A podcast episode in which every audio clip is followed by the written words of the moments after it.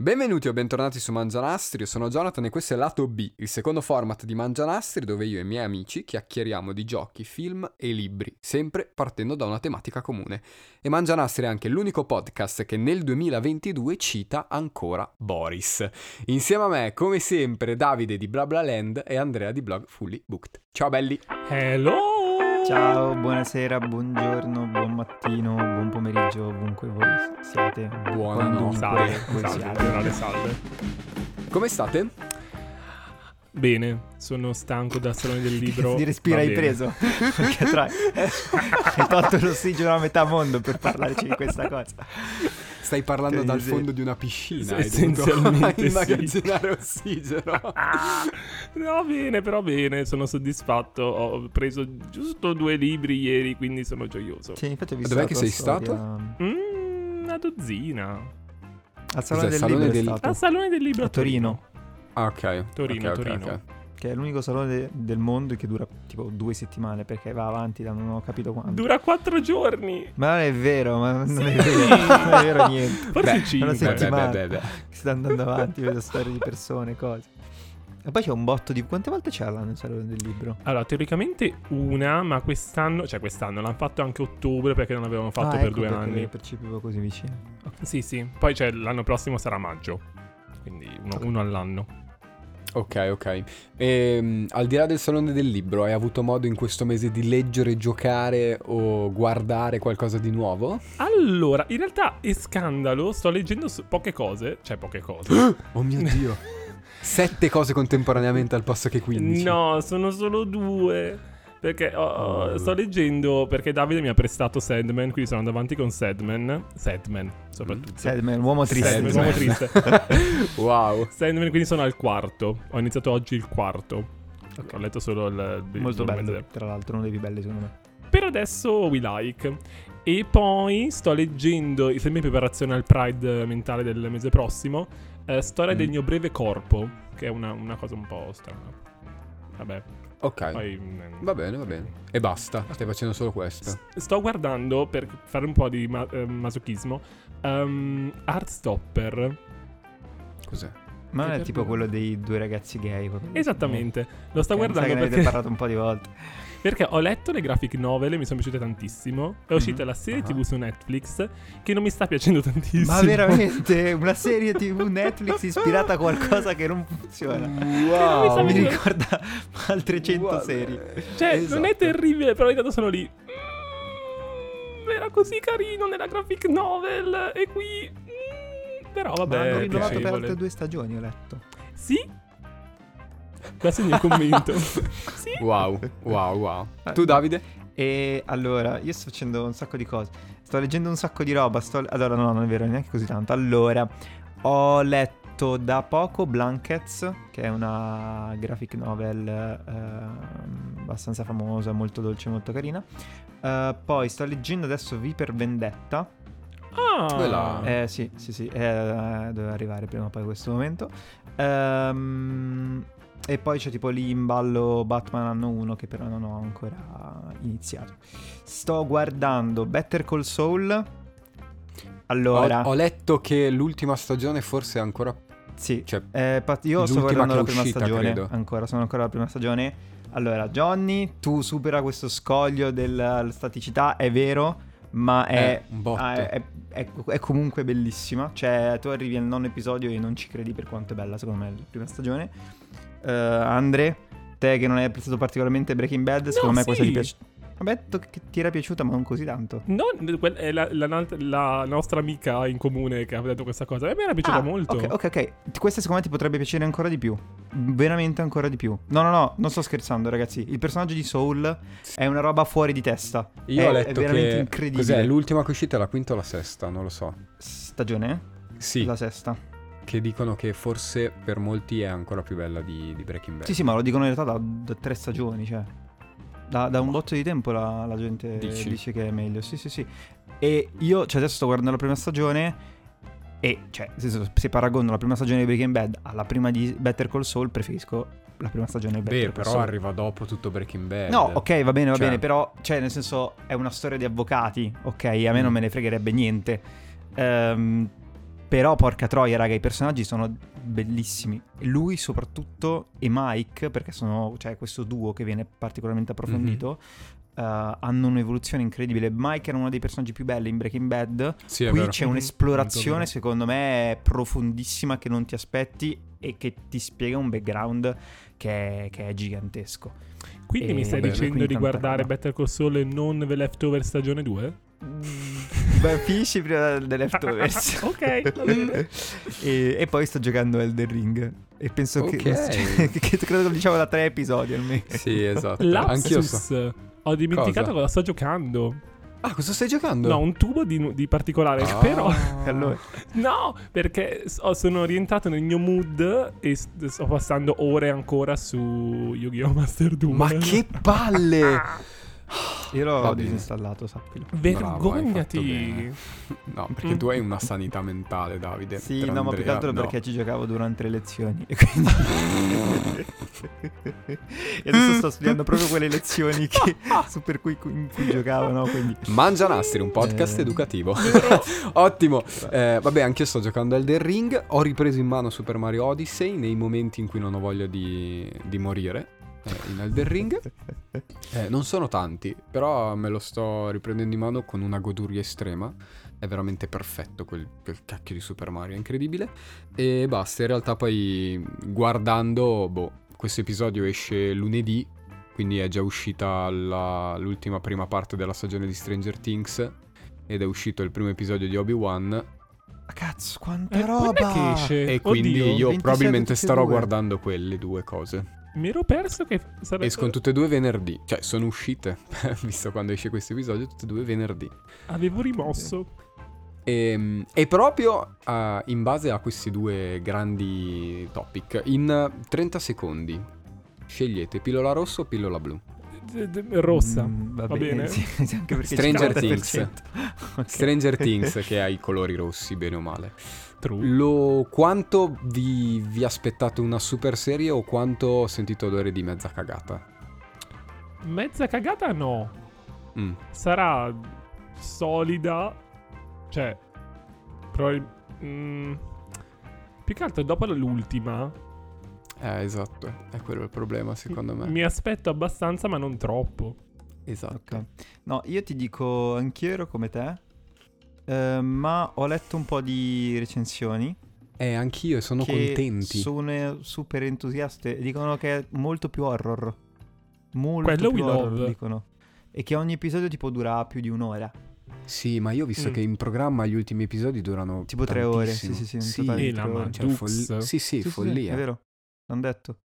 E io non lo so. Cioè, mm, avevo visto, cioè il trailer mi aveva un po' lasciato così. Anche a Eh, però tutti ne stanno parlando molto molto bene.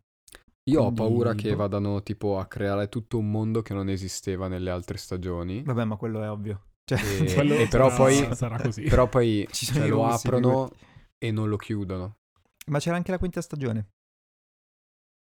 Ah. Non Ok. sapete? eh? Deve- Questo È in programma. so. Sì, sì, sì. Pensavo finisse, cazzo. No, no. Basta. Diamine, No, no, che basta. credo che doveva diventare maggiorenni almeno. Ah, va bene. Vabbè, ok, manca fine. poco però. Basta, fine, fine. Allora, prima di dirvi che cosa, di che cosa parliamo e iniziare questo episodio, ci tengo a dirvi che eh, oggi, che state ascoltando è lunedì, giovedì scorso è uscito un episodio su Atariteca Podcast dove Simone di Atariteca mi ha chiesto di, di partecipare insieme a lui, ha fatto una specie di intervista in realtà a me e a Mangianastri e mm, se siete curiosi potete andare ad ascoltarvelo. Io, da quel che mi ricordo, da quello che ho detto, sembra un episodio decisamente interessante.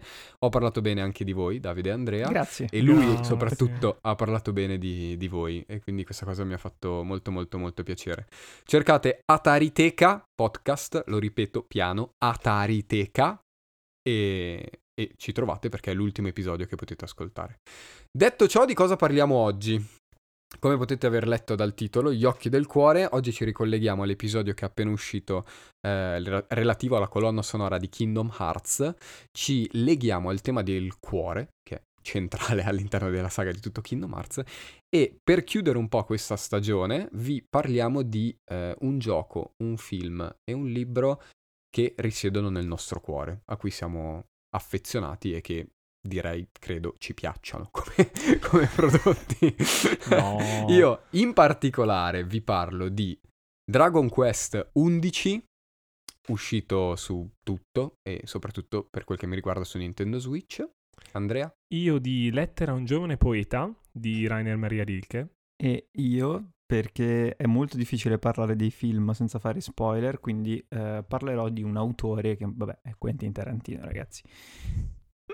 Bene, quindi aprite i vostri occhi del cuore e benvenuti in questo nuovo episodio di Lato B.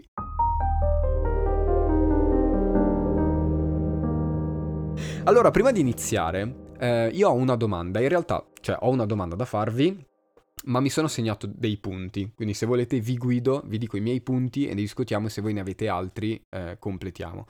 Perché prima di parlare di inizialmente io di Dragon Quest, io voglio chiedervi perché i prodotti di cui parliamo li definiamo dei prodotti del cuore? Cioè, perché ci siamo così tanto affezionati? Io mi sono fatto questa domanda e mi sono detto perché un prodotto eh, abbia un posto di rilievo nel mio cuore, bene o male soddisfa queste, tutti questi quattro criteri. Ok, io ve li Mhm. dico. Parto dal primo, interrompetemi subito se, se siete d'accordo o no.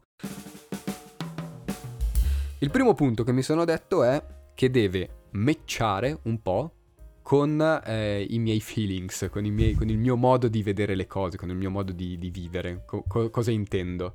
Ehm, faccio l'esempio con il mio film del cuore, che è Porco Rosso.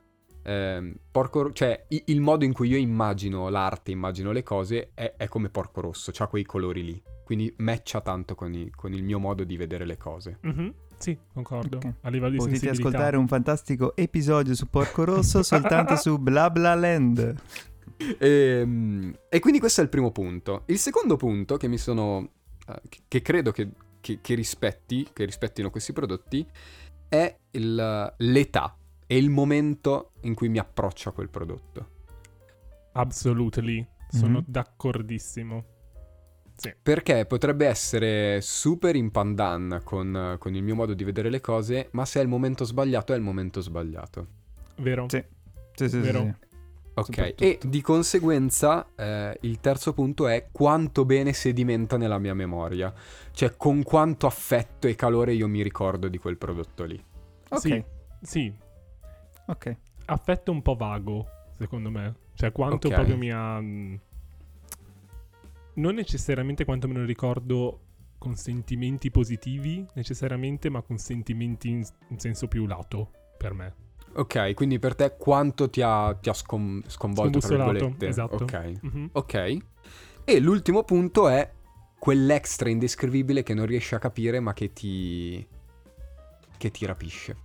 Cioè che, che- che tu capisci che c'è un qualcosa che ti fa dire è quel prodotto lì, ma, ma non riesci a identificarlo. Questi sono bene o male i quattro punti. Non so se vi ritrovate o se ne avete altri. Io mi ritrovo. Ok, No, mi ritrovo. No, secondo me, secondo me ehm, un fattore che, io de- cioè, che per me è determinante per dire quella cosa là eh, è una cosa del cuore ehm, è il fatto che ogni volta che torno su quella cosa là sto bene. Cioè nel Eh, senso grande, è vero. Ehm, soprattutto per me è, è- è proprio questo, perché vabbè adesso ne parleremo, ma ehm, Tarantino per me non è stata una roba che ho scoperto da piccolo per dire me la sono portata dietro, quindi quella cosa dell'affezione un po' più o meno. Eh, ma ogni volta che appunto io torno su, su Tarantino eh, sono in una sorta di, di comfort zone, cioè mi sento proprio abbracciato, cioè sto proprio bene. Penso che sia anche la stessa cosa per, Sì. eh, per voi. Sì, sì. Sì, Sì, sì, sì, Sì, sì, sì, al 100%. E infatti inizio io, ehm, perché avrei potuto parlarvi di mille cose, eh, già se, se- se- se mi seguite, se ci seguite, bene o male potete sapere quali giochi m- mi hanno colpito, avrei potuto parlarvi di The Last of Us, ancora, avrei potuto parlarvi di Breath of the Wild, ancora, avrei potuto parlarvi di Final Fantasy, eh, di Kingdom Hearts, eh, però ho deciso di parlare di eh, Dragon Quest perché credo di non averlo mai citato su Mangianastri No? e soprattutto... Io non sapevo neanche ehm, che l'avessi giocato soprattutto, sai? Porca miseria, sì. Non abbiamo mai Diamine, parlato. sì. Ehm, perché Dragon Quest è abbastanza di... non di nicchia, però cioè, non- quando esce non è che fa il botto. Mhm. Io Cioè, non l'avevo mai interessa. sentito prima che tu lo menzionassi qualche Ok. giorno fa. Ok, quindi non vi faccio la domanda se lo avete giocato o no. No, giocato no. Però io un po' lo conosco. Cosa conosci? Allora, io innanzitutto so che è della Square, credo. Sì. Ok. Eh, che l'artista eh, che ha pensato al character design e forse anche la storia è Akira Toriyama, che è Solo quello che character ha, design. ok, che ha fatto Dragon Ball, Esatto. eh, che è un GDR a turni, Sì, che ha diverse somiglianze con Final Fantasy per certe cose, possibile. sì, è più il contrario, perché ok, ah, ok, ok. è nato prima Dragon Quest. Eh, che appunto è molto mangoso, essendo fatto da, Sì. da Akira Toriyama, e che devi picchiare eh, animali, tipo mosche, cioè Sì, di mostri. Sì, devi picchiare animali, no? No, i mostri, i mostri, ci sono i mostri. Allora, sì, Dragon Quest è il, il gioco che ha creato il gioco di ruolo giapponese. Mm. È stato il primo gioco di ruolo giapponese sulla scia di, di quelli americani, che poi erano basati su- sulle regole di, come si chiama, Dungeons and Dragons, Mhm. cioè il tiro dei dadi e, e tutte quelle meccaniche Sì. lì. Quando l'hanno, quando Enix, perché allora Square e Enix Ah, erano separate e Dragon Quest è di Enix, ehm, si dissero anche noi vorremmo fare un gioco così, cioè dove vai in giro, vivi l'avventura, hai il tuo personaggio, combatti mostri, eccetera, eccetera, però ritenevano che la meccanica dei dadi fosse un po' troppo complessa da introdurre. Ok. E allora è nata l'idea del combattimento a turni, basato Ah, su... però è proprio nato da loro? Sì, Che attacco figo! e difesa. E all'inizio era solo attacco, difesa, oggetti e fuga. E il primo Dragon Quest, che è dell'85, non aveva il party, avevi solo il cavaliere che doveva andare a uccidere il drago. Per questo si chiamava Dragon Quest. E poi in America era arrivato come Dragon E Warrior. non Dragon Party. Ok. Esattamente. e, e andavi in giro in questa mappa eh, dove mh, poi scrovavi- trovavi altri villaggi, altre persone, bla bla bla. E cosa facevi? Casualmente ti imbattevi nel mostro, anche i mostri erano sempre singoli. E eh, la meccanica era o attacco o mi difendo. O eh, spazio. uso gli oggetti che mi permettono di recuperare la vita e di sfruttare varie cose. Ok. Pokémon. Nel corso... Esattamente, Ok. esattamente Pokémon. Nel corso degli anni questa cosa si è evoluta con le magie, con il party, con quindi più personaggi, più strategie stratificate, bla bla bla. Io ho conosciuto Dragon Quest quando ero adolescente. Sai, non so se, avete, se anche voi avete vissuto questa cosa come me. Siete tipo alle medie, barra prima liceo, e vi, aff- vi appassiona, vi affascina un qualcosa e andate a cercare tutto ciò che riguarda quel qualcosa. Media e liceo lo faccio anche adesso. no, ok, però dico, cioè, quando lo fai alle medie, eh, lo fai proprio quasi senza filtro. sì, Sì, senza tipo pensare di spoiler, cose di questo sì, no, no, Esatto, full cioè, immersion sì, proprio, sì, sì. sì. Qualsiasi cosa arriva la prendi, no? E quindi io ero a full Final Fantasy, Kingdom Hearts, eh, soprattutto full musica Nobuo Uematsu Mhm. e Yoko Shimomura, e per me era voglio altra roba così.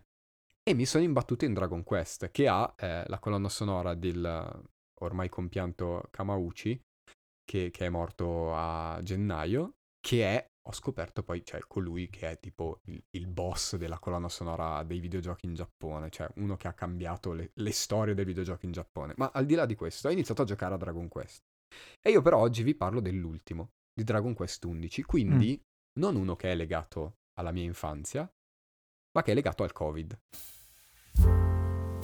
Ah, Ah, Perché ho giocato Dragon Quest 11 quando ero in eh, quando eravamo chiusi a cos'era marzo-aprile 2020. mhm. L'ho preso su Amazon, il corriere per fortuna è arrivato, mi ha lasciato Dragon Quest, io avevo una voglia matta di rigiocarci ed è stato wow. Wow. Allora, Davide, a te secondo me non piacerà mai. No! Ma perché ci sono i turni? No, al, al di là di turni, che però secondo me è una meccanica che io non capisco come tu non possa non apprezzare. È un Perché- modo diverso di giocare. No, è che Boh. a me la cosa che dà fastidio è che quando devo, cioè quando io premo un pulsante quello deve reagire al mio pulsante. Non posso aspettare 20 secondi che il mio tizio faccia una cosa. E infatti Pokémon a me da, Ah, cioè faccio fatica a giocarlo proprio per quello. Io negli ultimi 4-5 anni ho provato appunto a riprendere Pokémon. Ma Ma, porca miseria, ragazzi. Cioè, arrivavo alla fine, ma non. Però c'è proprio. Però per- Pokémon è molto, molto easy, eh. Cioè Pokémon è Sì. molto Sì, è semplificato all'osso. poco tattico, dici? Esatto, Ok, sì, perché quello mi ehm, potrebbe piacere, forse, sì. Cioè, la cosa bella. di- Allora, mm, andiamo con ordine. La cosa che potrebbe sicuramente non piacerti, Mhm. e lo dico anche a tutti quelli che eh, ascoltando Mangianassi si sentono un po' più affini a te come persona, è che le storie di Dragon Quest sono delle fiabe molto semplici. Il mondo di Dragon Quest è un mondo coloratissimo, coloratissimo alla Akira Toriyama, Mhm. quindi eh, più eh, Dr. Slump e Arale che Dragon, Ball Ok. molto più il primo Dragon Ball, ok? Molto sì. colorato, molto Mhm. vivace, molto ironico, si prende un sacco in giro, eccetera, eccetera. Dove il male è sempre un qualcosa che viene da, da un'altra dimensione, o dallo spazio, dalle profondità della terra, o dalla- dal rancore dell'uomo, eccetera, eccetera. E si palesa sempre sotto forma di mostri, di eh, aure viola, di... Molto, molto cartunesca, molto, molto fiabesca ok. come cosa. E, e la seconda cosa che sicuramente non ti piace è che il personaggio, il protagonista, è sempre muto e senza un nome. È un problema? Per Davide sì. Minchia. Perché? Perché siamo nel 2022. E cosa vuol dire? Eh, anche io non sono d'accordo su questa Eh, cosa. ma non però- è. eh, il mio problema è che eh, dipende. Cioè, se il personaggio è muto, però la sua funzione di essere muto eh, riesce in qualche modo a ben congegnarsi con tutto il resto, ok. Ma se il personaggio è muto perché semplicemente non sai che tipo di caratterizzazione dargli, non sai cosa fargli fare, mi dà fastidio. Eh, Ok. In Pokémon per dire così, in Zelda per dire è così. Mhm. Cioè, lo capisco, eh, però cazzo pic- un briciolo di, di qualcosa fallo reagire. Più che altro perché cazzo, cioè, loro ti dicono delle cose magari enormi e tu hai la faccia, vabbè, adesso non la, non la possono però tipo la faccia da Playmobil hanno, cioè questi personaggi Sì, qua. sì, sì, sì. E porca Ok, ok, troia, ma dai. no, Cioè- allora, secondo me ci sono, eh, breve parentesi, diversi modi di fare un, car- un personaggio muto. Per esempio, Samus Aran di Metroid è muta, ma è super caratterizzata. Cioè, è lei. E non sei tu che ti rivedi in lei, è proprio lei. Infatti in Metroid Dread eh, fa dei versi e, e io sono impazzito. cioè io ho urlato dicendo "Ah, ma allora parli diamine!" ok?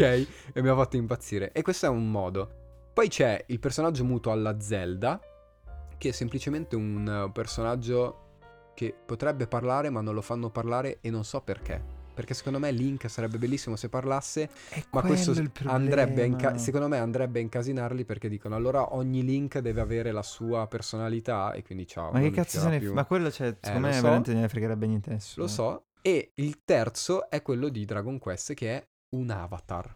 Cioè, se loro secondo me potessero farti mettere la tua faccia, lo farebbero. Mhm. Perché è Ok. proprio un, un guscio da riempire con, con te stesso. E infatti, nei primi, quasi tutti Dragon Quest, anche lo scontro con i nemici, tu non vedevi il tuo party e il tuo personaggio, vedevi solo i nemici. Cioè, schermata con i nemici Ok. visti dal fronte, cioè tu che Mhm, guardi i nemici mhm. e sotto il menu. Buona, perché sei tu che combatti contro i nemici. C'è questa dinamica qui. Detto ciò, la- le storie di Dragon Quest non sono mai complesse, non ci sono plot twist, non ci sono intrighi politici, non c'è eh, una nazione che invade un'altra nazione, allora ci sono dei, dei giochi, doppio giochisti. Non esistono queste cose. C'è il male, c'è l'eroe, l'eroe è sempre nel suo villaggetto sperduto e guarda caso è l'eroe che parte per l'avventura e si ritrova invischiato in un qualcosa di più grande di lui, incontra altri personaggi caratterizzati molto bene e il suo viaggio si dirama. Dragon Quest 11 è il più bello che è uscito di tutti i Dragon Quest. Ok, ma tu li hai giocati tutti? Io ho giocato il 4, 5, 6, 8, 9. Un bel Il po'. 10 è un, è un MMORPG che non è mai arrivato in Italia. Ah, ok. E il 7 è uscito solo su PlayStation 1. Poi hanno fatto una remaster su Nintendo 3DS, ma io non ho il Nintendo 3DS. Ok. e quindi non l'ho giocato. E i primi tre ci ho provato, ma Vabbè, non penso... vecchi. ok. Vabbè. Sì, sì, troppo vecchi, troppo vecchi. E al volo, così poi la chiudo perché al- alla fine se, se vi interessa... vi- no, facciamo così, vi do tre parole se vi potrebbe interessare come, come gioco, tre motivi per giocarlo. Il primo è proprio il discorso di comfort zone che facevi tu, Davide. Mhm.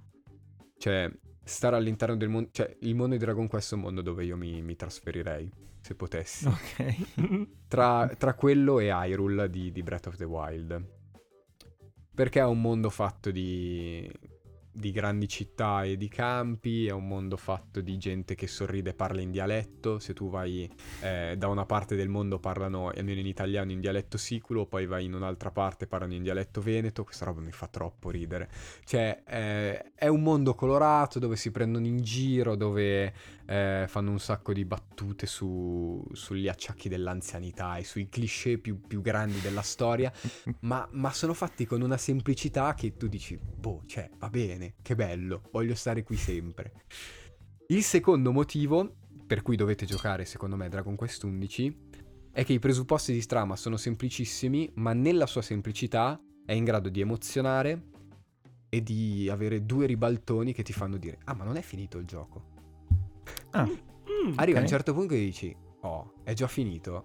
E dici, no, mm, succede una roba incredibile e no, altre ve- 40 ore di gioco. ah, Arrivi... come Elden Oh, Ring.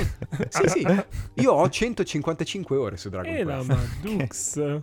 155, 155 di cui 140 di trama. Minchia. Esatto. Minchia. E questa Un cosa...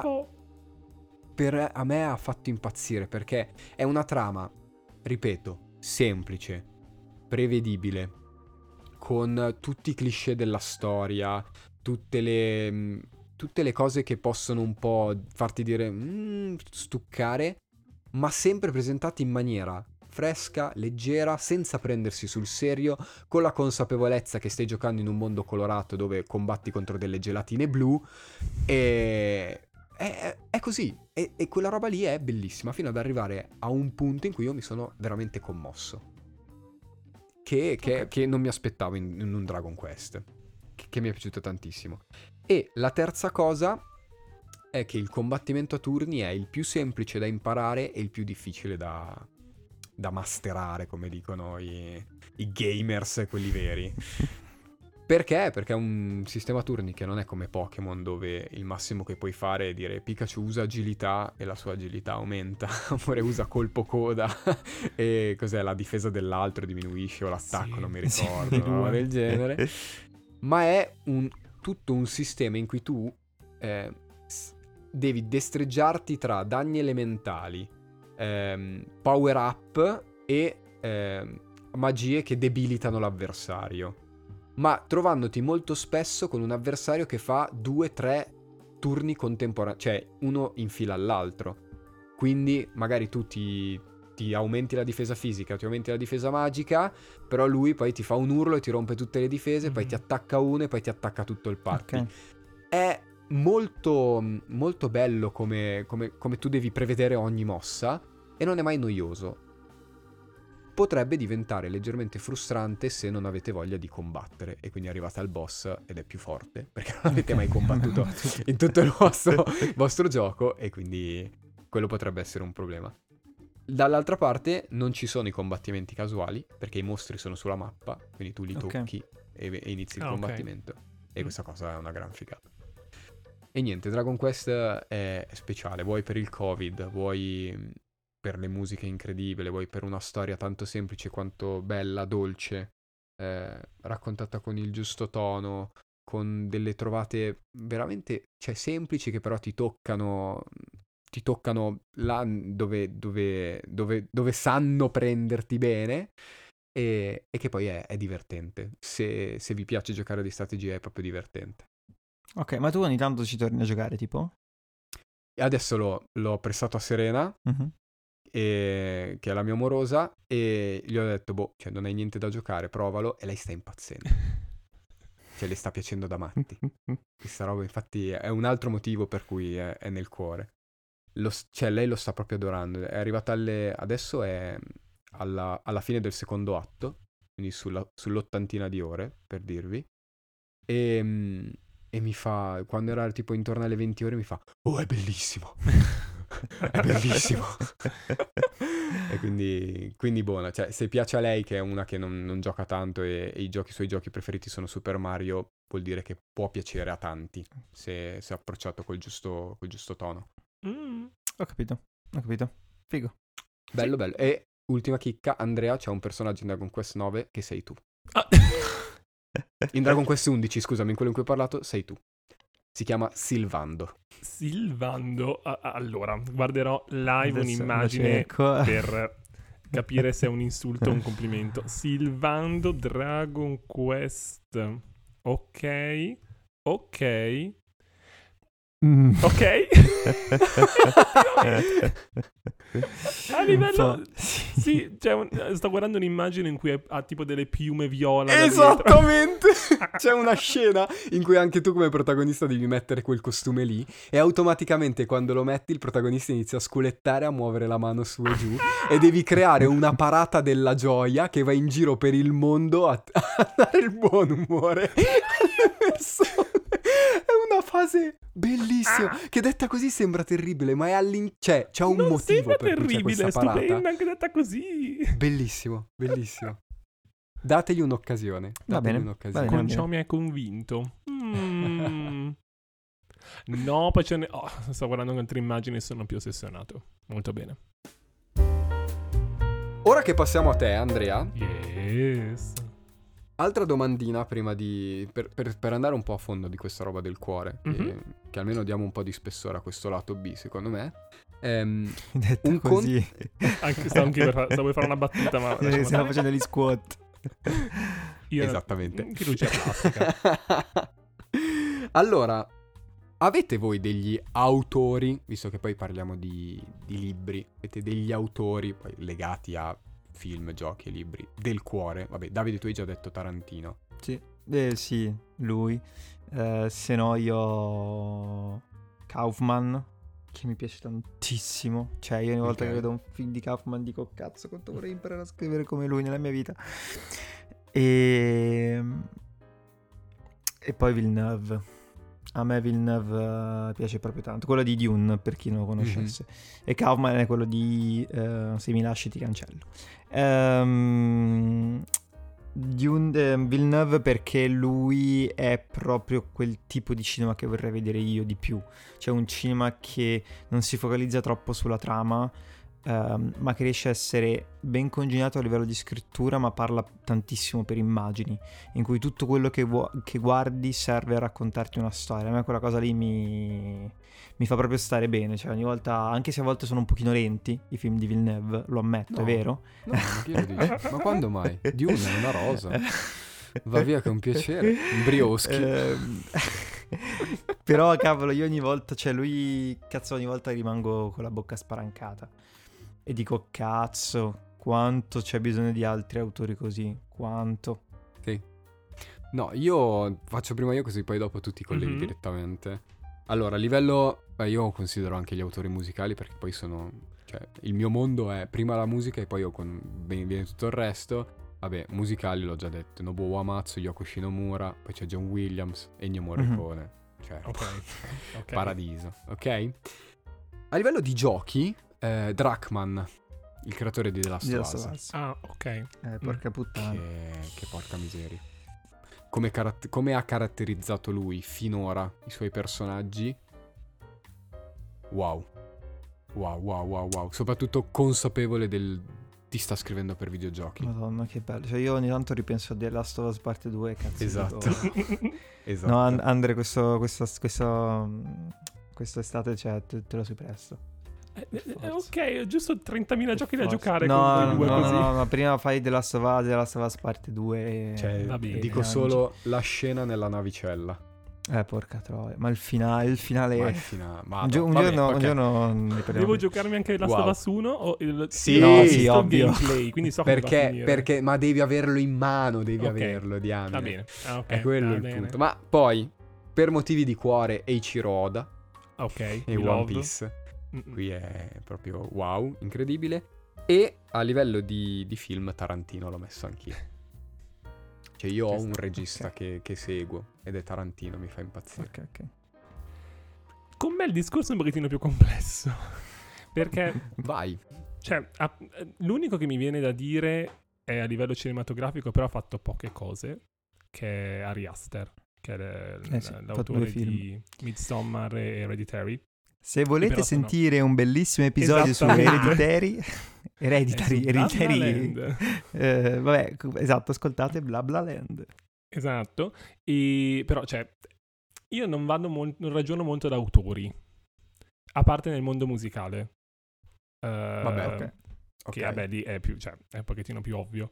Ehm, l'unica Beh, autrice... oddio, no. Non Beh, ti- sì. no, perché si aprirebbe una parentesi incredibile. Esatto. No, vai avanti. esatto. A livello di libri mi viene in mente Agatha Christie. Oh, Perché wow, ok. eh, è quel... Cioè, io Non l'avrei mai detto. Ma sai perché? mai. Perché è quella che mi ha iniziato alla lettura. Cioè io prima de- della quinta elementare non leggevo z- nulla, zero. Poi ho letto, lasciamo stare in quinta elementare dieci- leggere Agatha Christie e Dieci piccoli indiani, però ho Porca letto Dieci piccoli indiani Miseria. e, cioè, io ho letto una quarantina dei suoi libri. Io ho letto Quanti solo? Assassino sull'Oriente Espress, ma è meraviglioso quel libro. Sono... oh, sono be- cioè, è da tanto che non leggo il suo libro. Cioè, avrò letto l'anno scorso Dieci piccoli indiani per la quindicesima volta, però è proprio... Bellissimo. oh, Quello è proprio proprio, voglio bene a quella tra, donna. i, tra i miei libri preferiti, quello là. Eh, io non l'ho È mai splendido. letto, cavolo. No, è bellissimo. splendido. Mm. Bellissimo. è No, leggitelo prima che quel criminale di Branagh faccia un film, porca puttana. Esatto. Eh, magari me lo leggo quest'estate. Te lo presto. Ok. Io tra gli I- autori ho dimenticato Hayao Miyazaki. Va bene, scusa. Ah, vabbè. ok, vabbè, quello era scontato per te, dai. Esatto. Ehm, perché poi in realtà adesso come adesso, cioè ho letto tanto King, però mi, mi fa strano dire tra gli autori preferiti, te del cuore. Adesso come adesso mi sento molto affine a Peter Cameron, però non lo so, cioè faccio fatica a identificare un autore del cuore. Ho più opere specifiche. Ok. Però Agatha Christie è Agatha Christie, del sì. cuore. Sì, Ok. sì, sì, sì, sì. O anche un filo, Helga Schneider, ma perché è, un- è una parentesi gioiosa del periodo medie e quindi si, si tiene cioè, Ok, sul piedistallo. Ok, però è sempre legato a- al tempo. Esatto, Figa- esatto, sì. Fighissima questa cosa, ok. Se in- invece si fa un discorso più generale, io sono molto, cioè ho delle letterature intere che so che sono abbastanza comfort zone e sono, cioè se si va sulla letteratura romantica inglese barra russa barra tedesca, si va sul sicuro. Ok. Cioè so Per me è la stessa cosa eh, con i miti greci. Cioè, Mm. per me Ma se tu... palle. Ma vaffanculo. Io no, ma perché per me eh, il mito, cioè quando vado a leggere un mito io sono automaticamente rapito. Cioè per me è il massimo. Io ho sempre detto che la mia opera preferita di sempre eh, sarà un po' L'Iliade e l'Odissea. è l'Odissea. L'Odissea. È l'Odissea. Cioè quella è proprio una roba che io dico cazzo vorrei fare un film sull'Odissea, prima o poi. Perché mi ha portato avanti fin da quando ho due anni. A me dell'Odissea e dell'Iliade a livello di storia, boh, cioè sì, No, belli, no, no. a me fa impazzire come sono scritti. Beh, Eh vabbè, cioè... eh beh, Cioè, da leggere adesso che sono grande e, e non ho lo sbatti di dire oh che schifo, non devo leggere a scuola, bah, fa vomitare. ah." No, Eh, ma sono meravigliosi. cioè, Narrano non il è muse del peli di Achille l'ira Mamma, è funesta. bellissimo. Da- cioè, da leggere ad alta voce, ma è di un fomento incredibile, è meraviglioso, diavolo. Sì, Porca sì, sì, sì, miseria. sì. No, per me l'Odissea... Per me l'Odissea rimane ancora la più bella opera mai scritta, ragazzi. Eh, perché è, mm, è il viaggio della, della vita, proprio, con tutti i problemi, con tutte le cadute, con tutte le speranze che uno si, si porta dietro. Ed è tutto ambientato in un mondo fantasy estremamente bello, non, non particolarmente costruito, ma, ma sempre metaforico per quello che succede. Ed è incredibile. Cioè, per me quella e la Divina Commedia sono le cose più alte mai Beh, fatte nella, Sì, nella vabbè, letteratura. Grazie sì, sì, sei- giustamente stai dicendo Sì, due cioè, minchiatine, no? Non è che ho detto, Però la "Mm, gente Anna dimentica Todd". purtroppo. Cioè, Anche la pe- Divina Commedia, cioè, riprenderla adesso e leggerla ad alta voce è qualcosa di incredibile. Poi per me Sì, la, sì, la sì. roba, poi chiudo questa parentesi, non è tanto il leggere, ma proprio il, il declamarle, queste opere qui. Sì, ma suonano cambia bene. tutto. Sì, sì, è sì, sì. incredibile. Sì, Ah, Davide ha detto di vita, no? Cioè, cos'è che hai, eh, parlando dell'Odissea, una roba che ti ha La sconvolto storia la della che- vita, sì, sì. La sì. storia della vita. Il libro di cui ci parli, Andrea, parla della tua vita o no? Ha completamente rivoluzionato tutto. Allora, ci entro dicen- introducendo da un altro libro.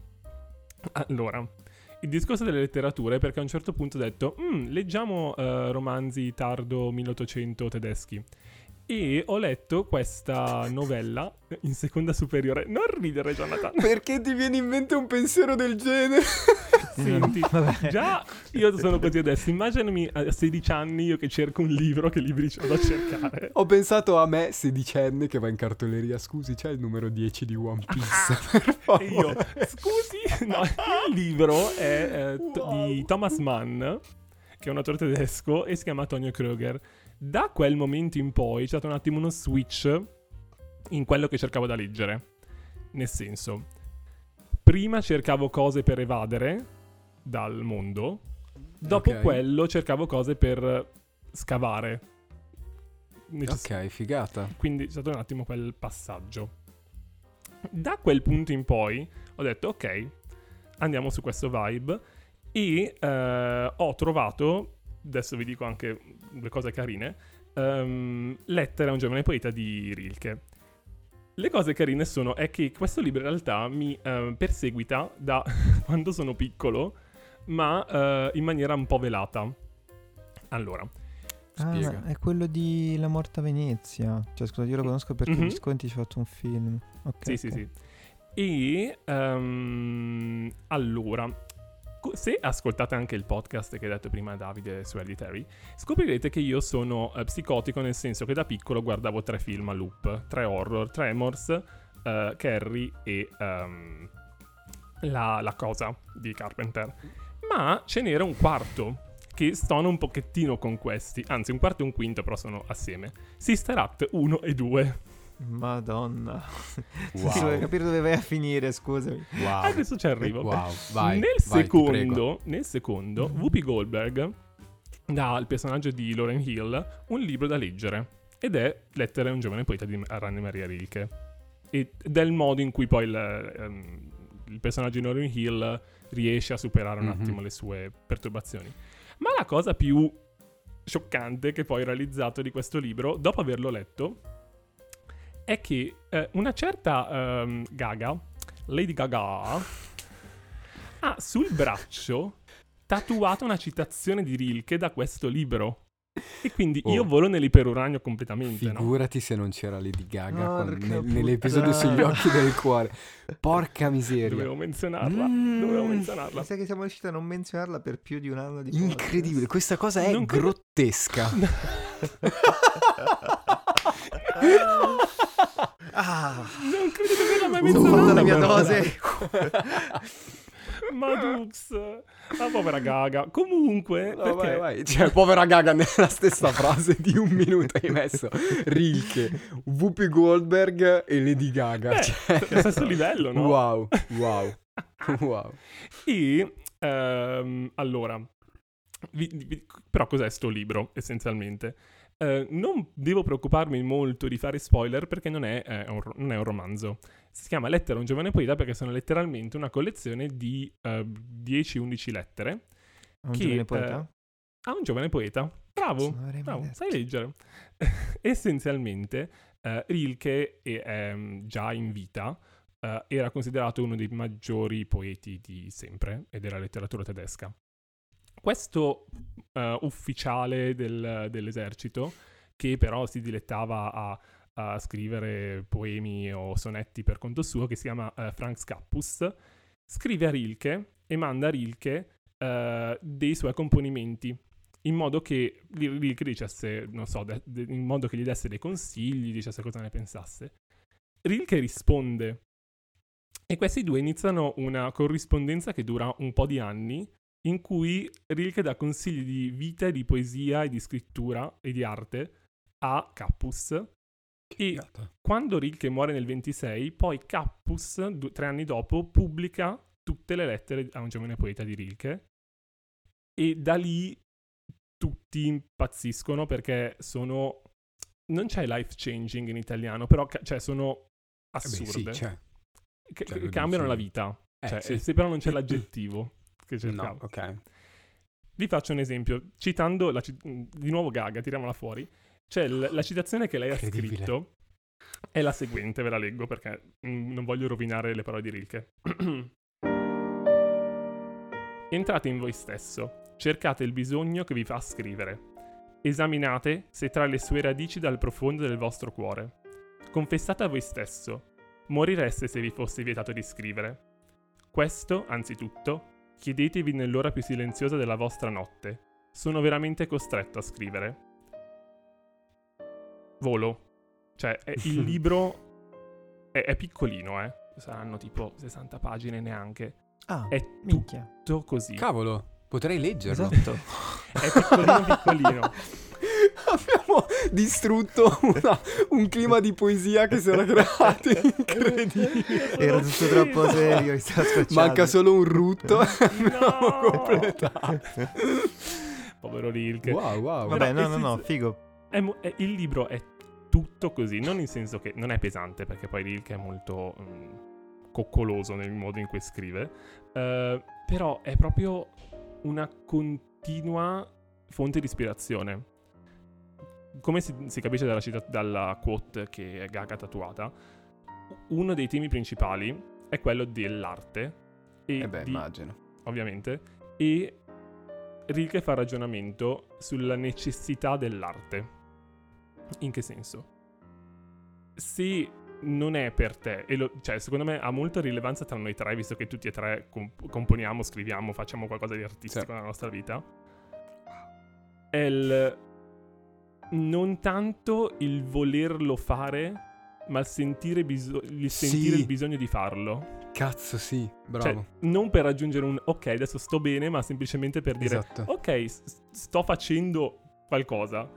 Per Nonostante per sia poi sentirsi. terapeutica di per sé. Esatto. Però, Sì, sì, ok. Esattamente. Sì, sì, sì. E infatti, cioè, io una roba che, che poco a poco sto comprendendo è che non è tanto il voler scrivere musica per arrivare da qualche parte, ma è che io vedo il mondo così. Esatto. Cioè, io vedo il Cazzo, mondo in sì. musica. Cioè, è questa roba il, il- il punto. Non mi interessa, cioè, non c'è un desiderio di "Oh, ho fatto il grano, ma guarda come sono spesso. È, è proprio il, cioè, è così. Eh, è, è- è- è quella roba lì.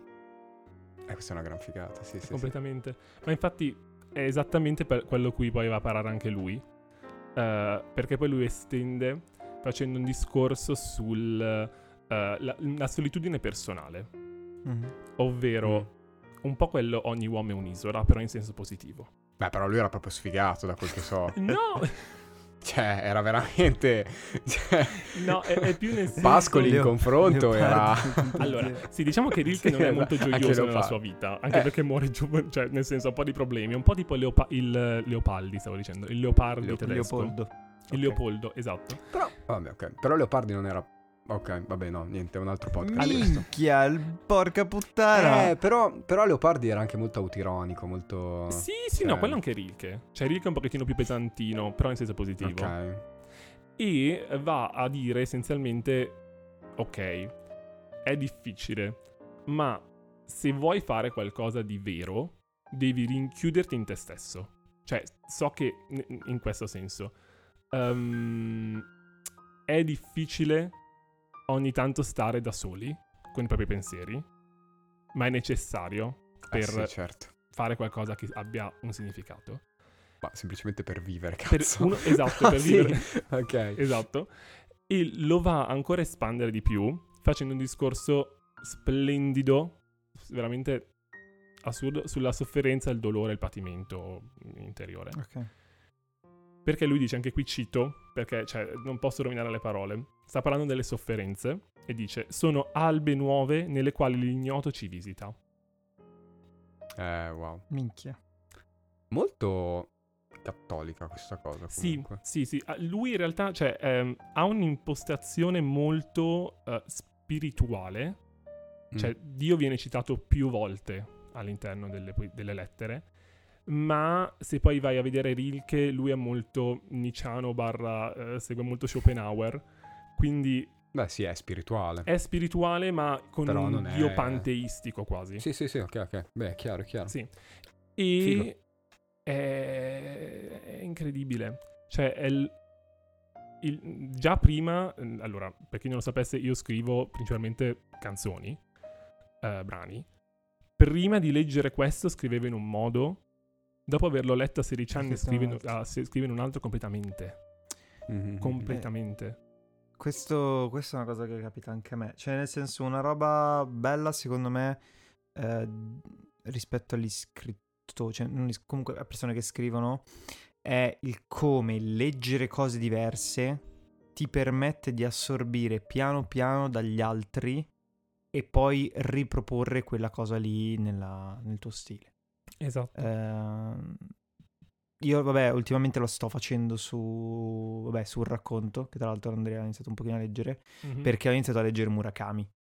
Eh, e Murakami mi ha proprio sconfiferato così tanto eh, che da lì ho, ho proprio detto, cazzo, vorrei... Ho, ho la necessità di scrivere un racconto in questo modo qui. Ecco, più che magari della visione di vita, Johnny, per me Mhm.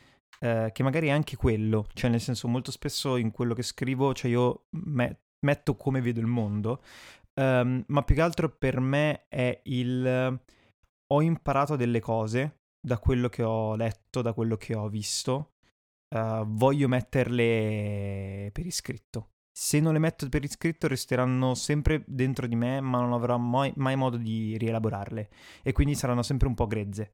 Ehm, ho la necessità appunto di, di metterle su, su carta.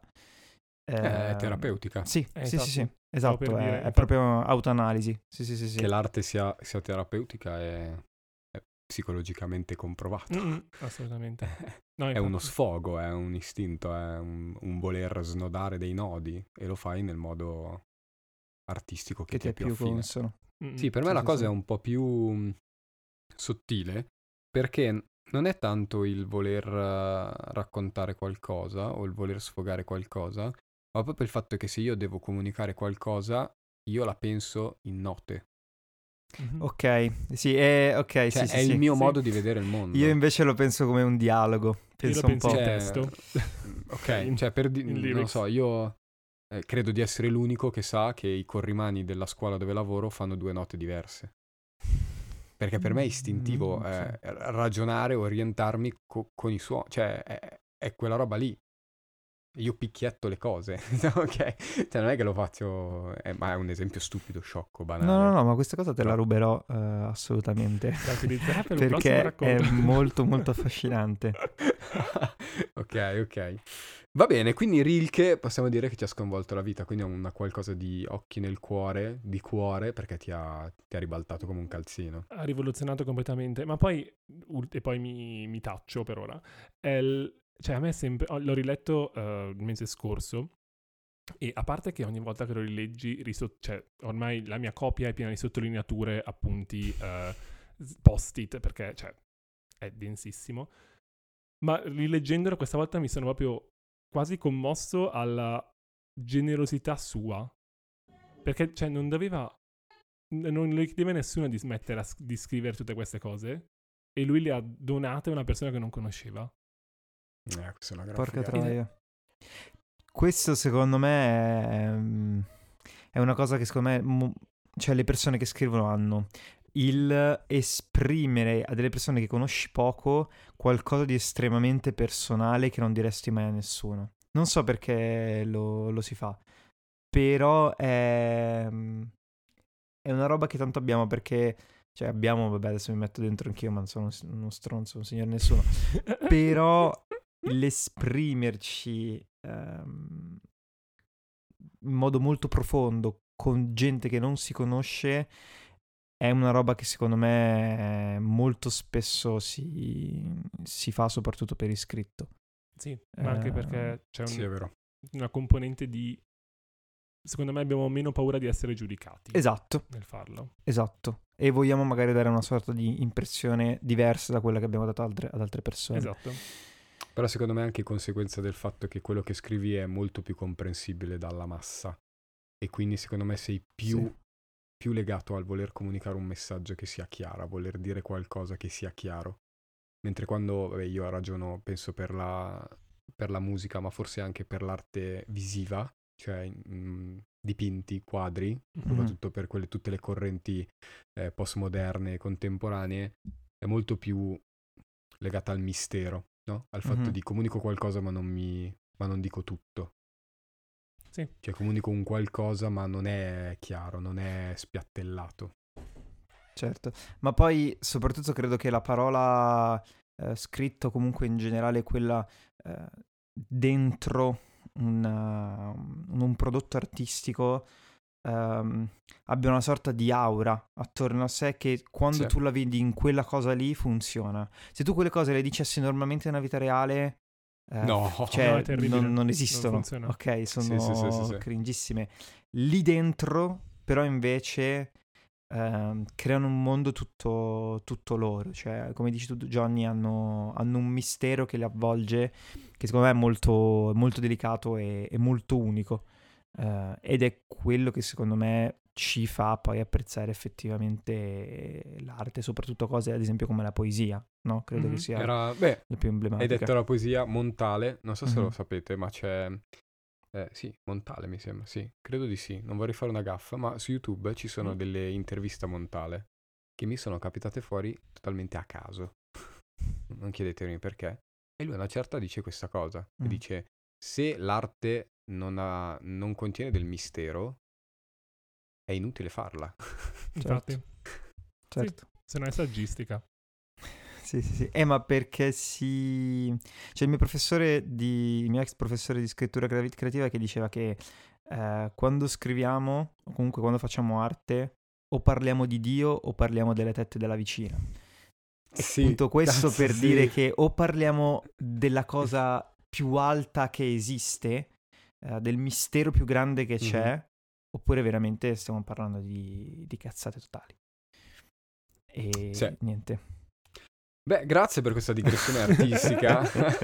Questo Molto podcast che non si chiama Gli occhi dell'arte, ma Gli occhi, Gli del occhi cuore. ma, dell'anima. vabbè, cioè, io direi che avete appena guardato nei nostri cuori, quindi Mm. cari amici di Mangianastri, cari amiche di Mangianastri, cioè, un episodio così, porca miseria. Tanta roba. E prima di proseguire, ultima Mhm. domanda, perché abbiamo parlato di ehm, dei punti che secondo me, e ve li ho condivisi, caratterizzano le cose che fanno parte del nostro cuore. Vi ho chiesto qual è l'autore e adesso vi chiedo qual è la serie barra franchise ehm, che, che fa parte del vostro cuore, ma non per merito, cioè che può anche dis- disgiungersi dall'autore. So come spiegarci, tipo faccio l'esempio, per me Harry Potter. Eh, Harry per Potter forza una si saga disgiunge dall'autore, per forza. ha- no, ma io non- in realtà non ho nulla contro, cioè può avere tutti i suoi pensieri che, cioè, buona, nel senso, a me sì. Vabbè, anche Ma qui sì, va si no, non, un'altra non- parentesi non do grande. giudizi. Non do giudizi, non do cioè, nel senso, mm, buona, cioè, ba- cioè, vabbè, basta, chiudo, non andiamo avanti. Però per me mm, intendo che Harry Potter lo amo, però poi non ho letto altro di- della Rowling. Non è che abbia scritto molto altro. Cioè, No, senso, beh, ha scritto un po' di- No, no, ha scritto un botto di roba, Ha scritto un bel Vabbè. po' di romanzi gialli, credo. anche sotto pseudonimo. No, pensavo sotto farmaci. Anche probabilmente. No, per dire. No. Oppure ehm, io sono legato alla saga di Final Fantasy, che però hanno autori diversi. Mhm. eh, e come saga, come creazione mi, mi fa impazzire. E non so se avete anche voi. Per me. Harry Potter sì, cioè è uguale. Ok. E poi c'è anche quest'altra saga, che è la saga della corporazione dei maghi, che non è conosciutissima, Mai sentito. di Trudy Canavan, che è un'autrice australiana. Ho letto solo quei sette libri, però cioè, sono... è uno dei mondi in cui vivrei. Ok. O se no, cioè, mi viene da dire, più che un eh, franchise o una... proprio un genere anche qui, c'è l'horror per me. Ok. Cioè, proprio tutto. Anche generale, la, vita. anche la minchiata più terribile horror. Cioè, film beceri, fi- libri Mm. beceri. Va bene. No, io non sono in grado di, di generalizzare così tanto. Io... Cioè, Ma perché proprio. C'è proprio un genere di comfort. Se guardo un horror Mm. sono gioioso, poi vabbè, c'è la parte oggettiva, però Cioè, io tipo uno degli autori è Tolkien, Il Signore degli Anelli. Però quando mi approccio al fantasy, madonna, cioè se, se non ha certi standard lo odio.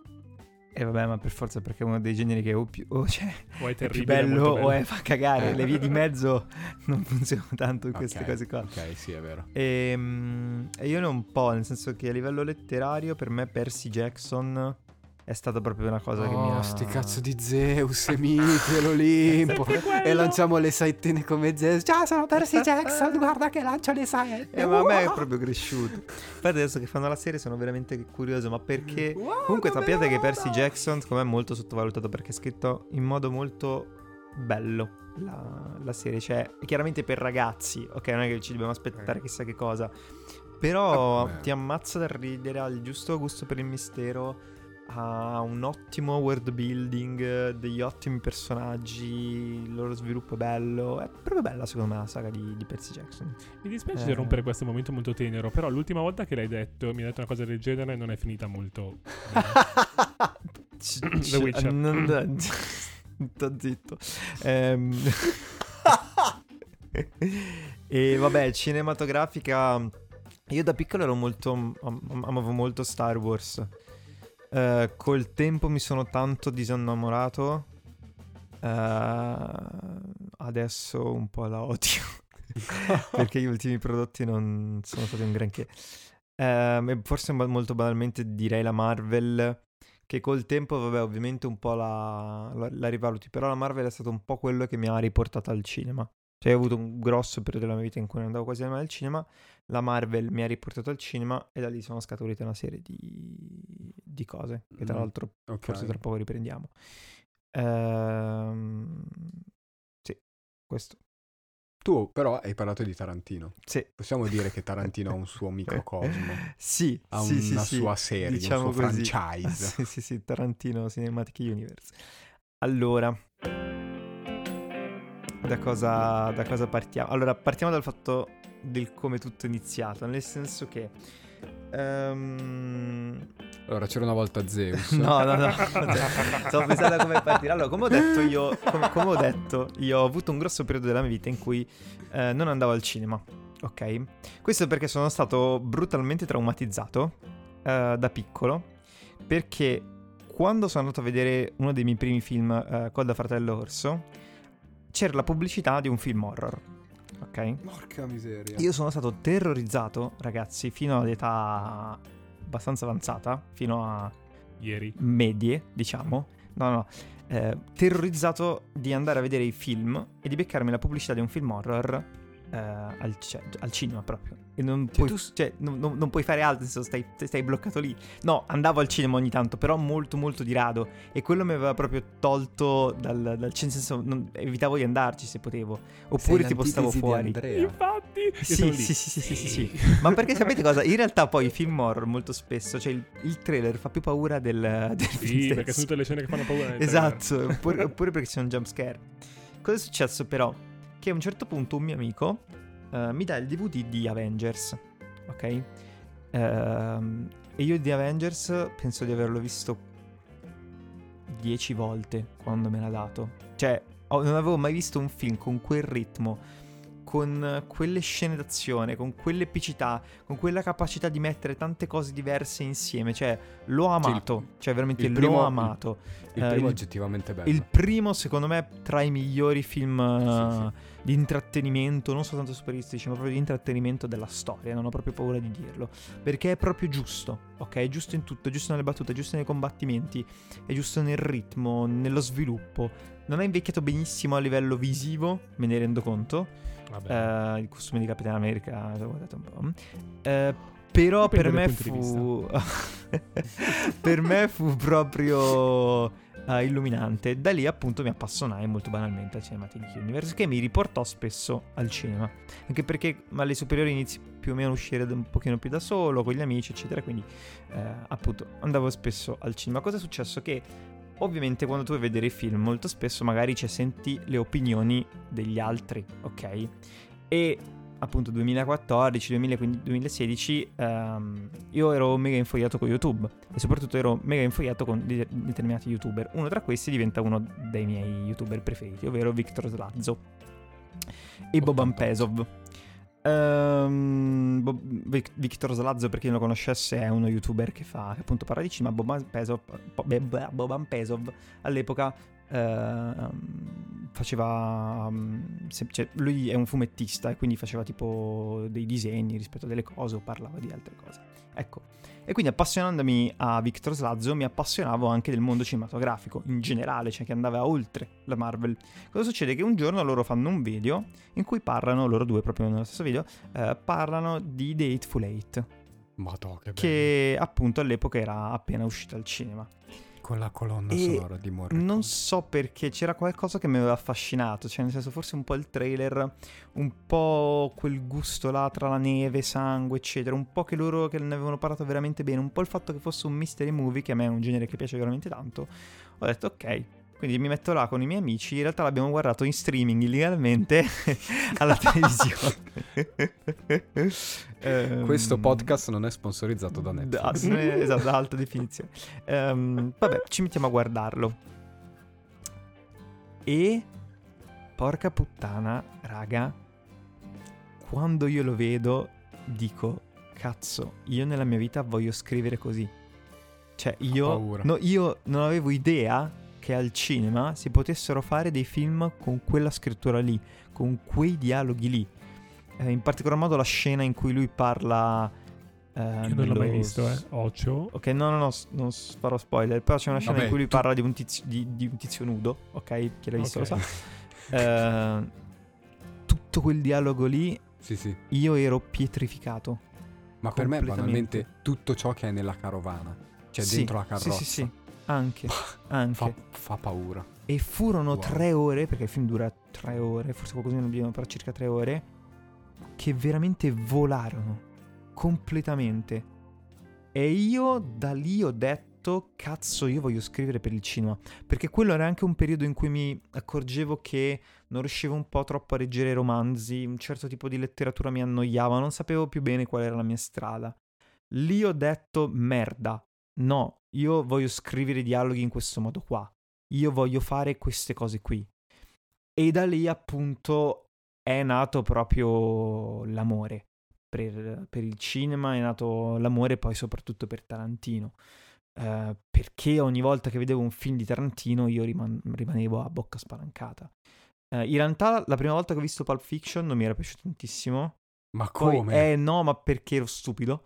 Eh, ma perché okay. la prima volta che vedi Pulp Fiction ti fa un effetto strano, cioè non lo capisci bene. Ma non è vero, è, è bellissimo. A me aveva fatto volta. un effetto strano, va bene? Ok. Eh, poi quando l'ho rivisto ho, ho imparato a riapprezzare certe cose ho detto cazzo, che bomba. Eh sì. E da lì in poi per me Tarantino ogni volta che, che appunto vedevo un suo film ero completamente ipnotizzato. Io figurato, ho visto uh, Bastardi senza gloria senza sapere che fosse un film di Tarantino. cioè l'ho visto e ho detto cazzo, di chi è questo film di Tarantino? Ah, ecco perché mi piace così tanto. Ed è stato illuminante. Um, e per me Tarantino adesso è questo, cioè io molto... Sp- io i suoi film di per sé eh, dall'inizio alla fine li avrò visti circa ognuno due o tre volte, ma per tutte le volte che io mi vado a rivedere le scene, penso veramente di averle visto 50 volte. Cioè io Pulp Fiction sul serio penso di averlo visto 60 volte per tutte le volte che ho rivisto le scene. Perché per me uh, il modo in cui lui compone tutto quanto, dall'inquadratura ai dialoghi a tutto quello che fa, cioè lui ha un modo di, di scrivere eh, molto teatrale, no? Perciò lui pensa a quasi dei set pieces, cioè nel senso pensa a, ok, adesso c'è questa scena qua che dura un sì, quarto sì, d'ora sì, ed è ambientata tutta nella, stesso, nella stessa stanza, ok? Però è questa scena qua e mi concentro a rendere questa scena qua incredibile. Sì, sì, sì. E wow. pensate per esempio, cioè una che veramente continuo a riguardarmi oggi perché è un capolavoro di scrittura, è l'inizio di Bastardi senza gloria. Eh. Cioè, quella roba lì è un tripudio di tensione, Sì, sì, di perfezione. Ci sono dei dettagli che ogni volta riguardo e penso, cazzo, questa cosa me la son persa, che figata che lui ce l'abbia messa, che veramente mi fa, mi fa volare. Cioè, è, è tutto così ben eh, calibrato al minimo proprio e tutto così intenso in quello che succede, questi vi- dialoghi così verbosi, questi personaggi sempre assurdi ma credibili comunque, che veramente io ehm, ogni volta rimango, rimango rapito da, da tutto quello che, che c'è e mi riguardo e mi riguardo e mi riguardo le scene perché devo imparare a fare quella cosa lì. Ehm, e per me veramente questo Tarantino. Io quando sono andato a vedere per la prima volta il mio primo film Tarantino al cinema in sala, c'era una volta Hollywood, Mamma mia! ero senza parole. Cioè, ero lì che dicevo, cazzo, sto vedendo un film di Tarantino in sala. Che Posso bello! farti rosicare? Wow, sì? Tu Io di Hateful Eight l'ho visto al cinema. E anche Bastardi senza gloria. Ma veramente? Sei, Sì. così, sei così vecchio? Sì, Va bene, va bene, va bene. sì, sì. E di Hateful Eight, per me, vabbè, per me di Hateful Eight è, bellissimo, ma è Morricone. Mhm. Quel, i, i- i primi minuti, cioè che sono letteralmente lo zoom all'indietro su- sul crocifisso innevato e Morricone. Per me quella è, è l'intro più bella del cinema. Ah, sì. Cioè, Sì. quella roba lì è... Sì, sì, io mi ricordo, wow. e tra l'altro ho un, È wow. un- un- cioè un- eh, ricordo molto eh, ironico di quella che scena là, perché appunto vedendo con i miei amici c'è un mio amico che fa, oh minchia, ma quanto cazzo dura questa croce? ma vuole andare Beh, avanti o no? Tre, sono tipo tre minuti su una croce, no? Il E tuo preferito dicevo, di "Ah, dai". Tarantino? Ehm, allora. Allora. eh, penso che il più.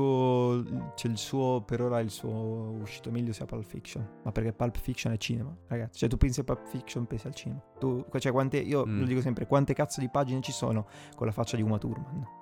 Sì, Perché però è secondo me anche quello. perché, è vec- perché ha 20 anni. Sì, è vero. Forse anche di più. Però, anche ad esempio, c'è molto banalmente Jackie Brown non ha avuto questa riso- risonanza. Ehm, Kill Bill non No, ha no, avuto beh, questa risonanza. Beh, però Pulp Fiction, cioè, è un filmone. no, no, no, Brown. certo, certo, certo. Eh, il fatto è che Pulp Fiction è proprio un film che ha completamente cambiato tutto. Cioè, io dico Nolan non sarebbe mai Mm. esistito senza Pulp Fiction. Mhm. Perché l'idea di montaggio di Pulp Fiction è, Ah, sì, sì, è sì. unica. Uh, e infatti quando si studia il, uh, il postmoderno si prende sempre Pulp Fiction come, come esempio perché è un film che ha completamente rivoluzionato. Ma è il tuo Poi preferito? eh, non lo so, io faccio sempre fatica tra Pulp Fiction, ehm, Bastardi senza gloria e Django. Questi tre Ok. sono un po'. Forse Django un tantino meno. Bastardi senza gloria e Pulp Fiction secondo me se la, se la menano di brutto.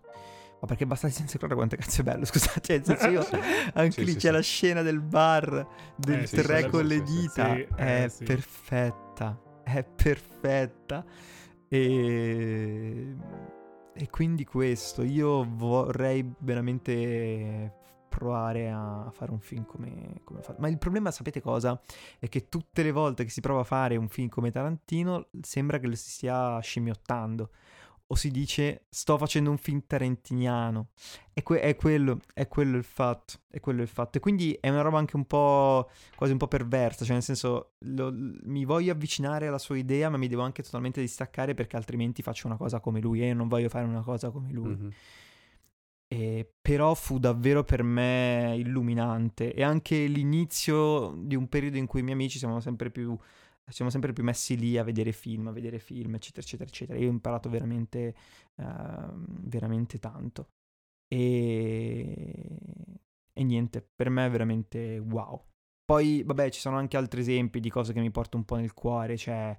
Eh, il settimo sigillo è un film che io da piccolo appunto guardavo ovviamente con occhi molto distratti eccetera ma aveva un fascino incredibile per me quell'idea del cavaliere che si mette a giocare a scacchi con la morte cioè quella è un'immagine che a me prende un sacco ma perché mm, a me piace tanto le leggende il medioevo i miti così no la No, non fantasia sarà capito. No, infatti...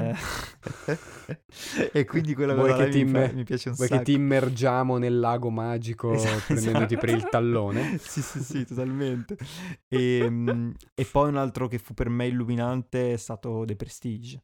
Cioè, quando ho visto The Prestige, eh, io ho detto, cazzo, puoi fare un film doppiamente tematico? Cioè, nel senso, pu- puoi fare un metacinema senza che sia per forza metacinema e la gente non se ne accorge fino alla fine.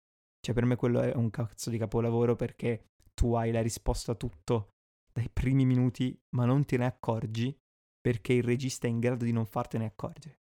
E lì c'è una costruzione di sceneggiatura che è perfetta. C'è tanto una cosa che non, che non torna, però vabbè.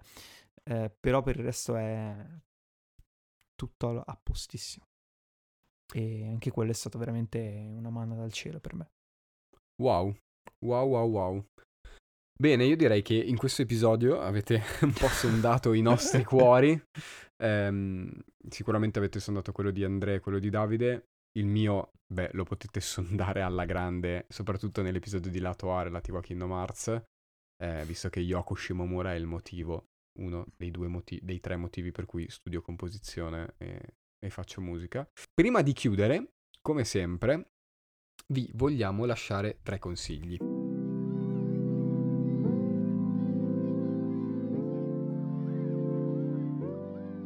Ma questa volta ognuno di noi lascerà tre consigli su tutti e tre gli ambiti, cioè nel senso io vi darò un libro, un videogioco e un film e così anche gli altri. Parto io. Vabbè, allora, di videogioco oltre a Kingdom Hearts, il primo e il 2 provateli, o a Dragon Quest, eh, io vi consiglio, lo so che vado, vado sul vecchio perché, perché poi nel cuore sedimenta lì, ehm, Final Fantasy X. Ok? Mm. Eh, Final Fantasy X volte, sì.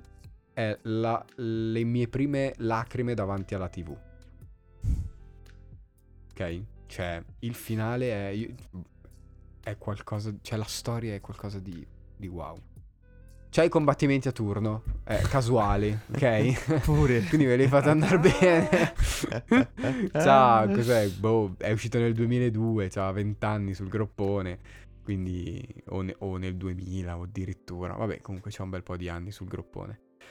Come libro, Diario di scuola di Pennac. Eh beh, Eh beh, quel, quel libro lì è... è wow, cioè è una Bibbia. Ok, vabbè, poi io lavoro a scuola, è una Bibbia, ma, ma- in generale, in generale. E, e poi come film è davvero difficile. Potrei dire Porco Rosso, ma sarei banale, c'è un intero episodio di Bla Bla Land su Porco Rosso. Potrei dire Si alza il vento, ma parlando di Porco Rosso no, no, ho parlato anche di Si alza il vento. Ehm, vi dico Le Coriste. Ok, non l'ho mai visto. piango ogni volta che lo vedo. Eh sì, eh sì, sì, sì. E Le Coriste unisce le- cioè, i miei due mondi, sono la musica e l'educazione. E, e niente, cioè, c'è questo signore che è musicista fallito che accetta il lavoro di custode di questi ragazzi orfani e, e a una certa scopre che, che cantano. Controvoglia, ma cantano ed è wow. È bellissimo, Ok. un po' vecchiotto, ma bellissimo. Vado io? Vado io. Allora, parto da videogiochi. Ehm, io ovviamente gioco molto meno, quindi oltre... Vabbè, però... Eh, vabbè, io ho una passione per Pokémon, però, cioè, ok, nel senso, capiamo, è Pokémon. Ha i suoi limiti. Ehm, Hai detto tu, eh? sì, sì, sì, me ne rendo conto, però è il primo videogioco che ho giocato, quindi tutta quella cosa lì. Consiglio un gioco che già Johnny ha consigliato, mi sembra alla prima diretta che abbiamo fatto l'anno scorso per l'estate, Ok. che è Professor Layton e lo spin Sì. di Pandora, Ah, ok. che io ho amato, cioè l'ho giocato mi sembra negli anni in cui è uscito, cioè sarà tipo del 2011 credo, no? Più o meno. Sì, una roba del genere. Era E- su Nintendo DS. Esatto, esatto. E mi ricordo che mio papà aveva scaricato, brutalmente illegale anche qui, una versione a compu- sul computer. E quindi c'era wow! lui che giocava lì e io che giocavo sul Nintendo e ci scambiavamo i consigli su come risolvere i vari enigmi. Ed è, a parte per questo ricordo affettivo, eccetera, è molto carino, ma è molto molto bello. Sì, molto, bo- molto molto bello. a livello di film, anche qui complesso, molto complesso, cioè a parte quelli che ho già citato, quindi vabbè, Ari Aster, i suoi due, eccetera. Ehm, cambio non è molto nelle mie corde normalmente, ma eh, Her o Lei di Spike Bello, Jonze, bellissimo. È- è- io di solito non mi piacciono le cose romantiche, eccetera. No, no.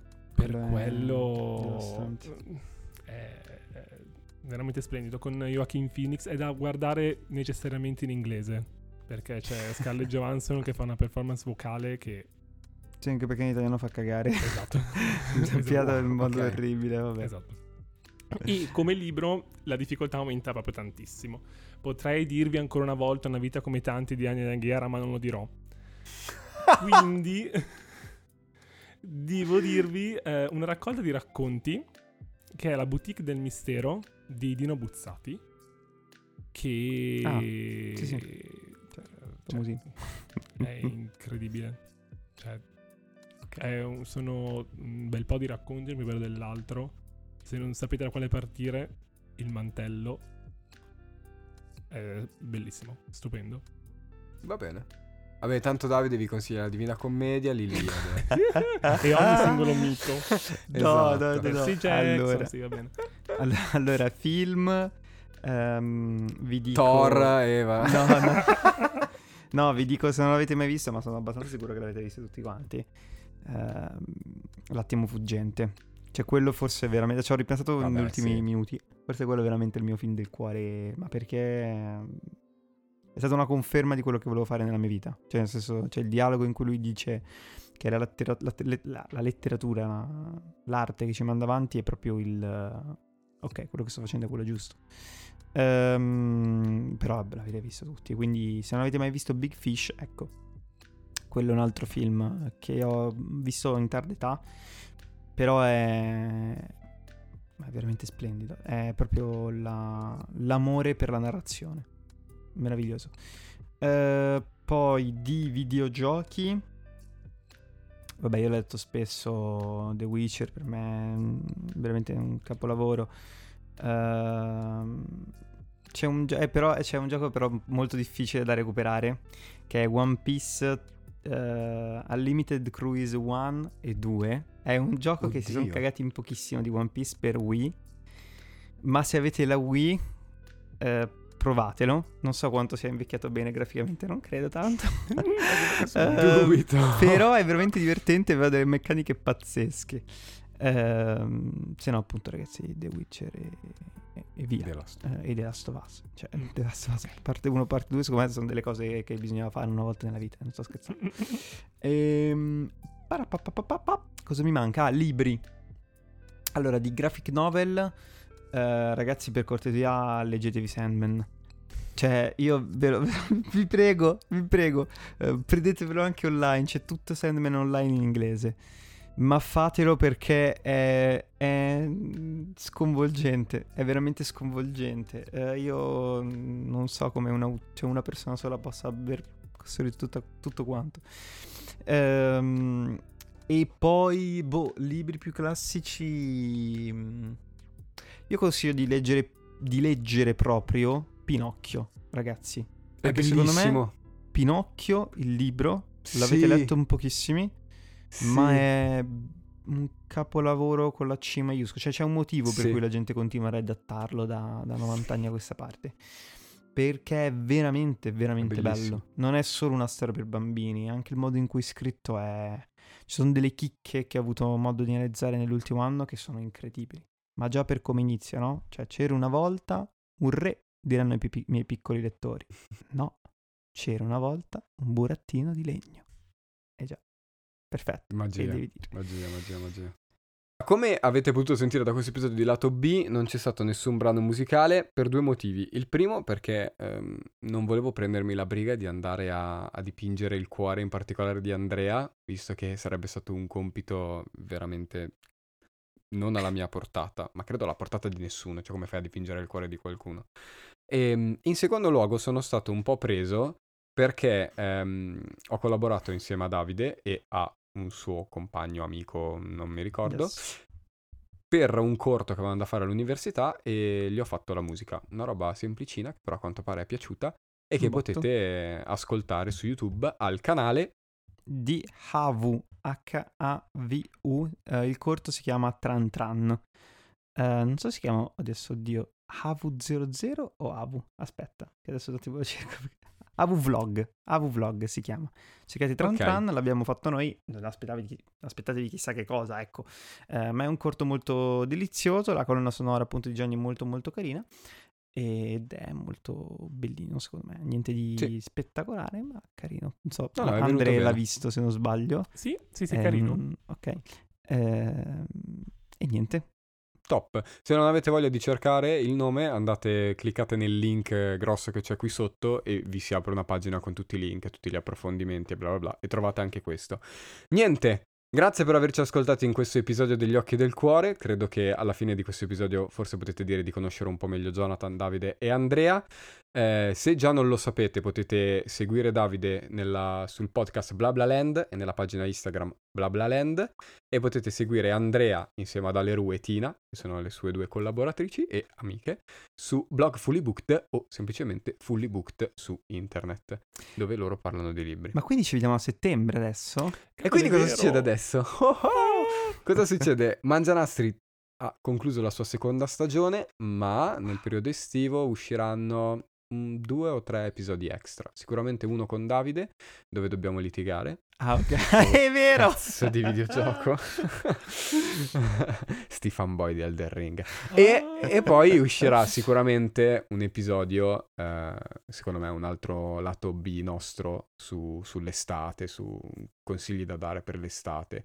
Eh, Ah, ok. Quella che avevamo fatto come Lato live, beach. magari lo facciamo esatto come episodio. Va bene. E, Mhm. mm, e magari, boh, vediamo, riesco a far uscire anche un terzo episodio insieme a Simone di Atariteca.